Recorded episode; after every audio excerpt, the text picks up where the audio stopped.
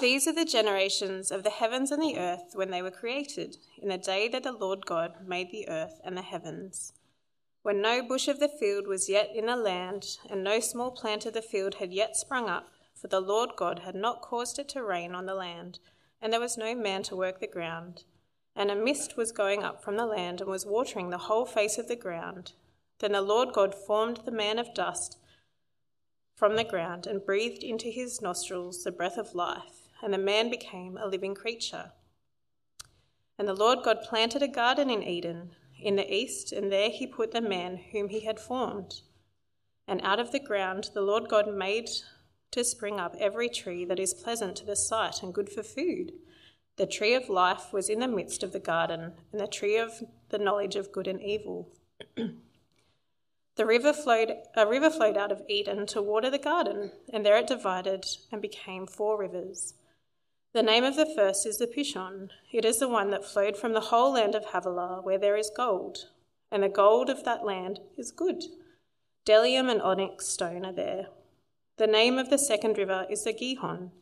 It is the one that flowed around the whole land of Cush. And the name of the third river is the Tigris, which flows east of Assyria. And the fourth river is Euphrates.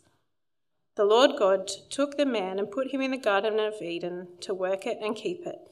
And the Lord God commanded the man, saying, You may surely eat of every tree of the garden, but of the tree of the knowledge of good and evil you shall not eat, for in the day that you eat of it you shall surely die.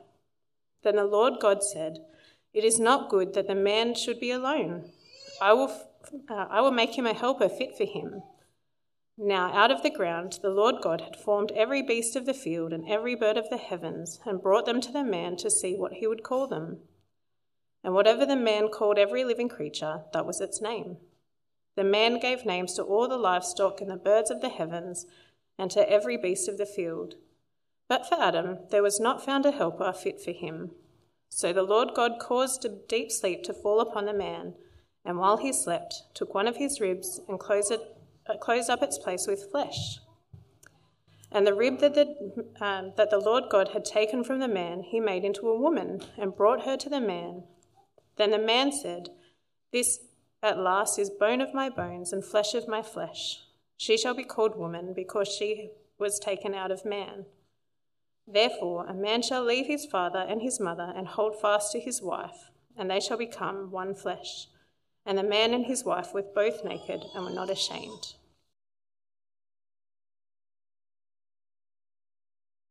Well, good morning. My name's Dave. I'm one of the pastors here, if you haven't met me before. Uh, I really hope you can stay for lunch after the service. Uh, why don't we pray as we come to God's Word? Let's pray.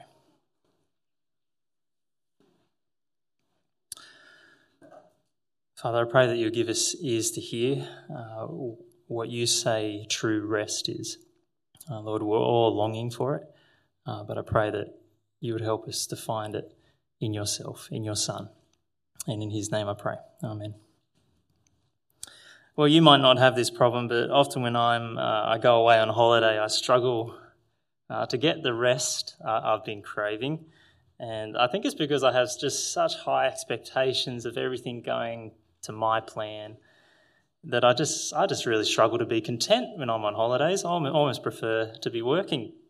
Um, I am working. Yeah, this is a bit awkward now that I say that. But, I think I think that's all because I forget what rest is. And because I forget what rest is, and that I can have it while working, by the way, I keep thinking I can create rest myself. Uh, uh let me just give you a few examples. Um, in our passage today, uh, it raises two massive topics that we spend a lot of our time in life in work and relationships, marriage. Now, let's just take work for a second. Uh, Pastor Tim Keller talks about the work behind the work. So there's an example uh, in the movie Chariots of Fire. It tells the true story of two Olympic sprinters, uh, Abrahams and Liddell. Now, Abrahams is trying to prove himself. He says, I've got 10 seconds to justify my existence. Do you hear the work behind the work? He's not just sprinting. He's my value, my purpose. I've got 10 seconds to prove it. But Liddell says, God made me fast, and when I run, I feel his pleasure.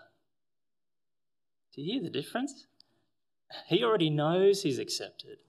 And so there isn't that work behind the running. He can actually rejoice. Well, what about relationships and marriage? Uh, we want to be so intimate and close, uh, but don't you find that you're afraid because those who know you best also have the power to harm you the most? They can tear you down in a way that strangers can't. I think our society today is settling for this transactional relationship because transaction keeps a safe distance. Can you imagine being so at ease with another human being that you have zero fear that they're going to hurt or use you? Could you imagine that? Like zero fear of that. Uh, we crave that kind of intimacy, I think, if you're anything like me. But our experience tells us it's dangerous to open up. And so we put up these walls to protect ourselves. So we're craving rest. And when we try and find it in work and marriage in particular, uh, and Genesis 2 gives us a picture of what rest really is and where we can find it. Now, why do I say that? Why is Genesis 2 a picture of rest? Because uh, it sounds like uh, another creation account, a second creation account. Why do you need another account of how things were made? Now, I, I want to go into some of the detail here of how we interpret Genesis. We use the same principles for interpreting Genesis as we do all the scripture. Uh, we, we, we analyze it in terms of the genre and who's speaking and to whom, what the purpose is. So notice in, in chapter 1, the name of God is God, Elohim, which represents the sovereignty, the power of God. And then in chapter 2, the name of God is Yahweh, Elohim, the personal covenant keeping name of God. Uh, the focus changes. Chapter 1 is this panoramic view. We've got heaven and earth, uh, and it goes from being in this chaotic condition to being ordered and blessed. But then the focus in chapter 2, it zooms right in, not just on the earth, but one part of the earth on a place called Eden, and the spotlight is on Adam and Eve. The genre changes from poetic structure, the seven days, the rhythm, uh, and God said it was so. There was evening and morning. And then in chapter 2, we've got narrative, we've got story, we've got a, a, a picture of a setting and God speaking and, man speaking and acting. Now, the, uh, uh, I'm not going to go into the detail, but this has led to huge debate that it's two different authors because they're so different. But there's no need to do that. Jesus himself says that God is the author of, of both chapters. You can picture Moses writing this to the newly formed people of God on the brink of entering the promised land. Uh, they are God's people being formed in God's covenant. They're on the edge of the promised land of blessing and they're called to live under his good rule. And that's exactly what we find in Genesis 2. We find God's people in God's place of blessing under his good rule. The theological point of this section, uh, chapter 2 is giving us is preparing us for chapter 3 and what's lost at the fall. At the end of chapter 3 and into chapter 4 we see the spread of sin into family as Cain kills Abel, and as society develops, so does sin and destruction. What should have spread is what we find in chapter 2. It should have been God's people uh, in God's place enjoying abundance with this high calling as uh, to live for him, enjoying his presence. That's what should have spread. But what actually spreads is destruction. So if I've lost you, can you come back? and let me just summarize. What's the purpose of chapter 2? Why do we need a second creation account? Well, Chapter 1 is this panoramic view that shows that God alone rules over his creation. He alone. He is transcendent, he is above. And so he deserves all our allegiance and trust. Chapter 2 zooms right in, showing us that God is personal and covenant keeping. He wants to dwell in his creation and relate to his people. He is immanent, he is very near. He wants covenant relationship. We need both pictures to live well. Another way to see why chapter 2 is a picture of rest is to notice that on day 7 of creation, there's no evening and morning it doesn't end, which just should leave us with the question of okay, what does this rest look like then? And that's exactly what we find in chapter 2. So let's, let's get into it. What we find is that Yahweh wants relationship with his people, covenant relationship. But this relationship isn't between equals. Um, so if a child uh, says to their mum and dad, I love you so much. I love you so much, mum and dad. And then just completely disobeys them again and again. You could imagine the parents going, Show me you love me by, by listening to what I say and doing what I say. So, too, with us and our Creator. It's not an equal relationship where we can kind of uh, decide how we relate to one another It's between our Creator and Maker. And what's God's side of this relationship? Well, we see Him very present. We see Him as initiating everything. We see Him as providing. We see Him as directing the whole thing. So it's the Lord who causes it to rain or not. It's the Lord who forms mankind and, and, and gives him breath. It's the Lord who plants the garden, who produces every good tree for food. Uh, it's the Lord who puts the man in the garden to rest. It's the, it's the Lord who calls him to work and keep it, who gives him his purpose. It's the Lord who speaks directly to the man, personally to his people.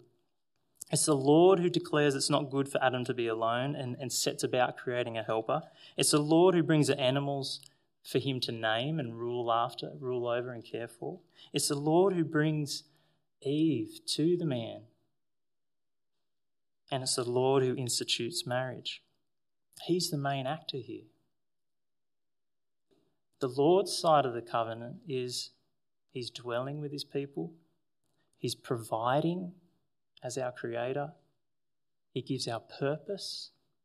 He is directing all things. And He tells us where goodness can be found and where it cannot be found. I think, given we live in a time and society that sees this universe as closed cause and effect system, I think we might be prone to emphasize that God is above all things that God is sovereign. But do we also keep Genesis 2 in mind? He is also immanent. He is involved in everything at every moment. He's the one providing, He's the one speaking.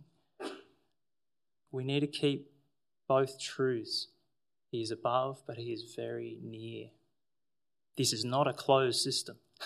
God is, He's got His fingers in everything, so to speak. So that's the Lord's side of this covenant. Uh, what's our side? How do we respond to such a providing, involved God? Well, the first thing is we need to know who we are, that, that we belong to the Lord. So we're God's people, verses 5 and 7. So all the plants uh, and the vegetation is, is preparing for verse 7. Then the Lord God formed the man of dust from the ground and breathed into his nostrils the breath of life, and the man became a living being. Uh, unlike Moses' day, the ancient narratives were that uh, the gods wanted to relax, and so they created man to do all the hack work. Uh, it's not after God creating everything. It's not like He needs us to work. he doesn't need us to do that. It's a gift. And we'll come we'll come to that more later on in, in verse fifteen. But here we've got the Lord God formed the man out of dust of the ground. The word ground in Hebrew is Adamah. Even in his name, Adam, is a reminder we are dust. But we're so much more than dust because it's like the Lord does mouth to mouth resuscitation. Uh, he breathes into his nostrils. Like that is an up close and personal image. and the, uh, man, that's a very different description to the rest of the animals. It's the breath, which can also mean spirit of the Lord that animates mankind, which it's hard to know what the implications of that are. I think at least it's suggesting man is created with capacity to relate to God on a spiritual level. And I think we see that played out in the rest of the chapter. We are made different from the animals. We can know God personally. We are spiritual beings. So we're God's people created with capacity to be in covenant relationship. Then we have the description of the place, uh, verses 8 to 14. Uh, the Greek word for garden apparently is the word we get uh, paradise from. Uh, this paradise, Eden, uh, we're told is in the east, and uh, I, there's relevance to that in, in, a moment. Just hang on to that. The river that flows from there is a single source that turns into four major rivers. Two of them we can identify with rivers that are known. Two of them uh, apparently people guess, but we don't certainly know. The point seems to be the known world and the fertility that comes from those rivers, like the Euphrates, I, that's amazing. Imagine how amazing it was at the source of all that. I think that's the point of it. It's a place of abundance. Every tree that is good for food and precious stone of gold. Like this is rich. This is a royal place. It's not some backyard. This is a huge region, size of a country. Uh, the tree of life seems to imply that there's the ability not to die. This relationship can be ongoing. And the knowledge, the tree of the knowledge of good and evil, uh, seems to be that if you eat it, it's not just you know about evil, but it's you experience it. You, you taste it for yourself.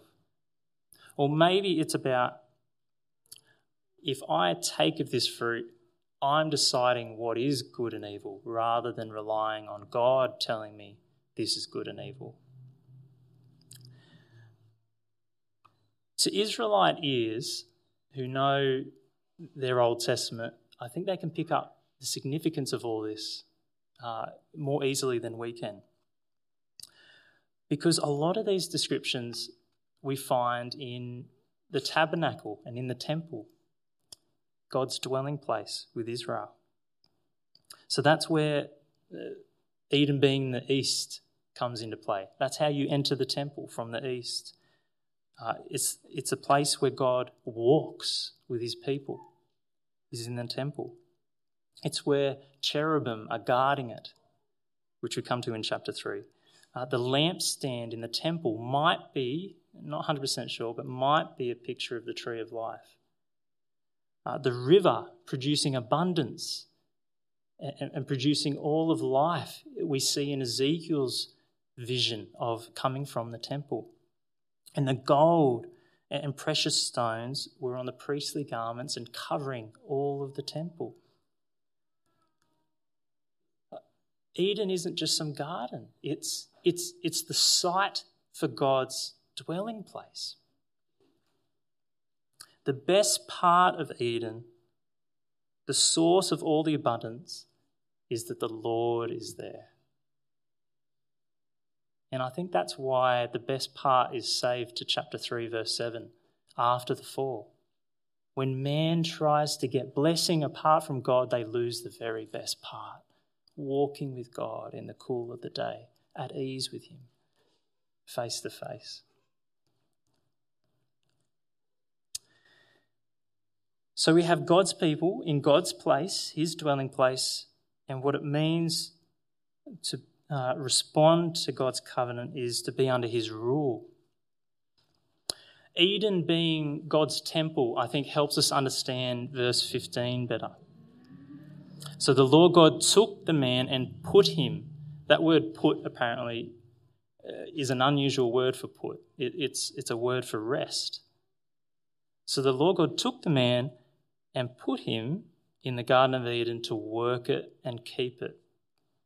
So that, that double phrase, work and keep it, that again is used to describe spiritual service in the temple. To work and keep it. Like the Levites, it's the highest privilege a person can have. This isn't to say that, he, uh, that Adam was just doing spiritual kind of activities.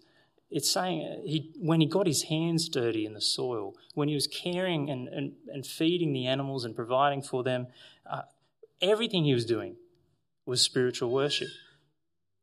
He's a son of God. He is royal. He is representing the king. He is in God's dwelling place. He, he, is, he is doing spiritual service to the king in everything he's doing. Such a high calling. And I think this speaks into our view of work today. Uh, and, and I'm thinking paid and unpaid work. Work isn't a result of the fall. Now, obviously, there's a lot of pain in it, and that is. But we can reflect our Creator, like we saw last week, in bringing order out of chaos. When that poopy nappy is just stinking up the place, cleaning it and restoring cleanliness and order again, it's a little reflection, I think, of bringing order out of chaos. When, when you work in a business to bring systems that serve the clients and employees well. You're bringing order out of chaos. When you're speaking truth into someone's mind, like as a teacher to a child or, or to one another, you're trying to bring ordered understanding to reality out of the chaos of our thinking. I think we should see all of work as spiritual worship, reflecting God as we try and bring order out, out of chaos we have a high calling to represent the King in everything we're doing. Whatever you put your hand to do, we're called to do it on God's behalf for His sake. Such a beautiful picture of work compared to what our society has.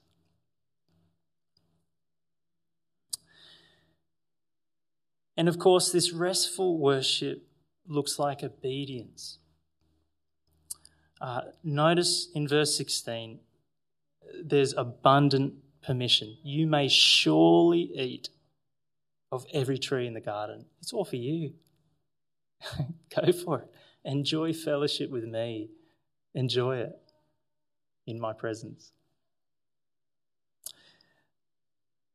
Uh, there's one prohibition. But of the tree of the knowledge of good and evil you shall not eat, for in the day that you eat of it you shall surely die. Notice first that this is an incredible privilege. The Lord is talking directly to the man. Like communication is so essential to relationship, isn't it?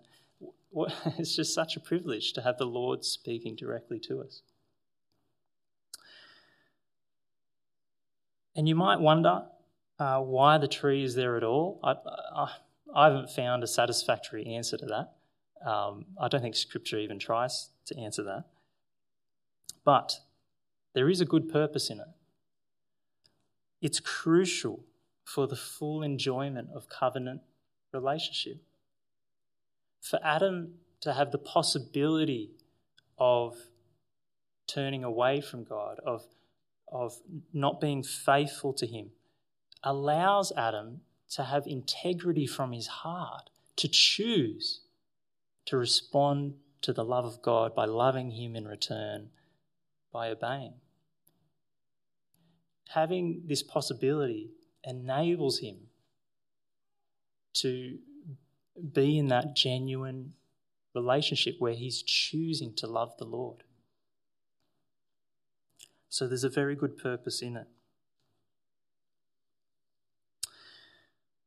So, so there it is. This is what it looks like to enjoy God's rest. To know who we are, created for relationship with God, living in abundance in His presence, uh, to have the high calling of representing the King, serving Him in everything we put our hand to do. That's the full life. Covenant relationship is rest. And obviously, we're not done with the passage. Verse 18 comes as a shock. Out of all the goodness that God has made, we suddenly get this not good. It is not good for the man to be alone. I'll make a helper fit for him. Now that's that's hard to comprehend. How could it possibly not be good? Like, there's, I don't think there's any reason to think that Adam was aware at this point that he was uh, that it was not good. Like, I don't think it's saying that he was deficient in his joy. Like, he had the Lord to go on evening walks with. Like, he, he, he had plenty of relational satisfaction. He had a huge purpose in representing God. Like he had lots to get on and get busy with uh, and, and in joyfully working. It's not that Adam was deficient, but like we saw in chapter 1, God's purposes aren't complete yet for mankind. So, as we, we look at marriage, can I ask you to not jump ahead in your thinking to work out the implications yet for today? Uh, we need to understand the original purpose first. We'll come to that, but we need to understand the original purposes. I find it surprising and fascinating that the pinnacle of rest, what creation was meant to be, is marriage. The creation of woman and marriage. The word helper is not a demeaning term. Uh, it, it's used of God lots in the Old Testament. One example is we know this, uh, you might know this verse Psalm 46 1. God is our refuge and strength, a very present help in trouble. Uh, it's not a demeaning term at all. She will provide for Adam in a way that he alone cannot do. Now, uh, uh, Christian psychologist and author Larry Crabb has helped me to see that when the Bible talks about headship and submission later on in the New Testament, it's not simply a cultural way of relating that we just have to begrudgingly uh, try and do. It's rooted in our makeup as men and women. Uh, he puts it, uh, I won't quote him directly, but he puts it in that a woman craves what a man is uniquely made to give. And a man craves what a woman is uniquely created to give. It's in our makeup.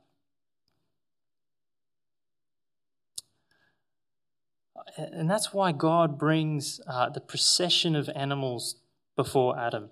He's starting to create that awareness that he isn't complete. Uh, and then she will share his image bearing nature. So the Lord creates her out of the rib of the man. She shares her nature as imaging God fully. And it's the Lord who is the one who fathers Eve, who creates Eve, and then presents her to the man. Um, I like to picture it as uh, it's as if God has Eve in his arm, walking her down the aisle to give to Adam. And Adam's anticipation leads to the first love song. At last, this is bone of my bone and flesh of my flesh. At last. She shall be called woman, in Hebrew, Isha, because she was taken out of man, Ish. Ish and Isha. Same, but uh, complementary. Sharing the same nature to, to image God and know God in covenant relationship. Now, this is this description. It would have been radical in Moses' day, in, in their view of women back then, but it's radical today, isn't it? in different ways. There's mutual service and intimacy compared to our culture that just wants to blur all the distinctions. And the goodness of God's design is in that final description. The man and his wife are both naked and were not ashamed. No fear. Oh, man. To have that, you need both an internal awareness that you have no need for shame, that you're good, which, of course, now our conscience plagues us. But to have no shame, you also need to know that someone's not going to mistreat you. Even if you are good, you need to know that someone's not going to mistreat you. You need to know they are going to operate on the basis of truth and grace. Oh, can you imagine being totally seen for who you are and totally at ease with the person seeing you? Zero fear of being torn down, only loved. I, I can't wait for heaven. It's going to be incredible society.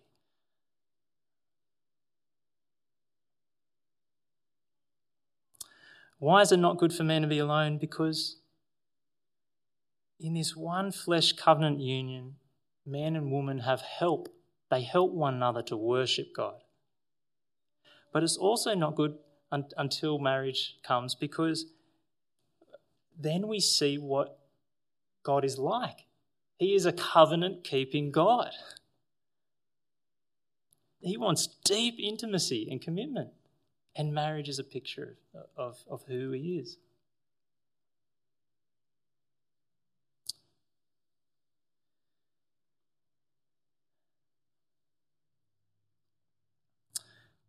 So, where it all went wrong was when Adam and Eve thought they could create a better rest, divorced from God. We've been trying to recreate rest apart from God ever since. Especially in seeking our sense of worth and purpose in our work, the work behind the work. Uh, it's nuts. We're forfeiting our high calling of being God's ambassadors in the world, thinking that we have high status because we're a CEO of a company. It's crazy thinking. uh, or we forfeit being naked and unashamed in grace filled covenant relationships and seek it through transactional, self protecting relationships. It's crazy thinking. We try and create rest without God, without that covenant keeping love. True rest is found first and foremost in being in covenant relationship with our Maker, and then that overflowing in covenant commitment to one another. But thanks be to God, He is determined to restore this rest. He restores it by making himself one flesh with us. Jesus Christ took on our bone and our flesh. The second Adam, the second Son of God, came near to us. He is immanent. He became flesh and bone. And then he created a new covenant, pierced in his side laying down his life for his bride, the church. Washing away any need to feel guilt and shame, he paid for it. He clothes us in his obedience, in his righteousness. It is only in becoming one flesh with Jesus that you can be naked and not ashamed before God and, and before others. You, you don't have to fear because you know He's dealt with your guilt. He's dealt with it. And you don't have to fear because you know He will always treat you with grace. Uh, if you've never experienced peace with God in Jesus, you won't find it in work and relationships. What your heart is yearning for is to be at rest with your Creator.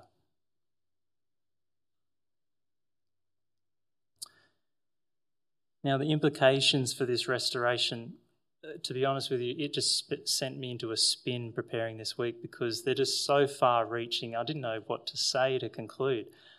So I'm going to suggest let's talk about it over lunch. but I just want to pick up one, and that is to do with marriage because it is so prominent in the text. But I'm really just picking one. How can the Apostle Paul say in 1 Corinthians 7 he, he who marries does well, and he who refrains from marriage will do even better? What we just looked at in Genesis 2, how can he say that? Because marriage is the pinnacle of creation. He's not downplaying marriage. He's not he's elevating singleness. Marriage is, is great. Singleness, even better. Whew. How can that be the case? And how can Jesus say that there's not going to be marriage in the eternal age to come? If he came to restore all things, how can, how can that be the case?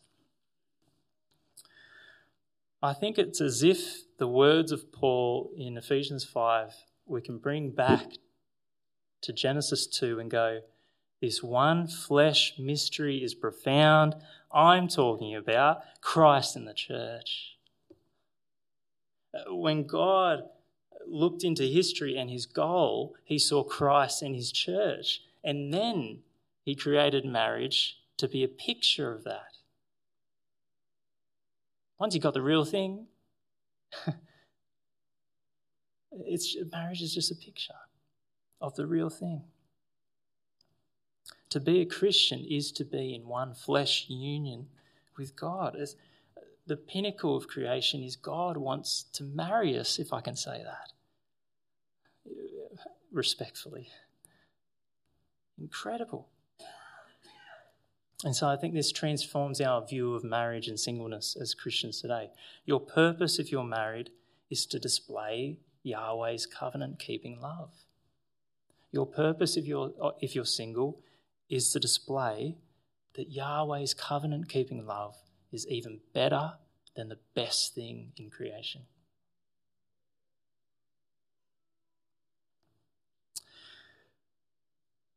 So, whether ma- married or single, uh, finishing with this sentence, we can find true rest in the covenant love we've found in Jesus Christ. Let's pray.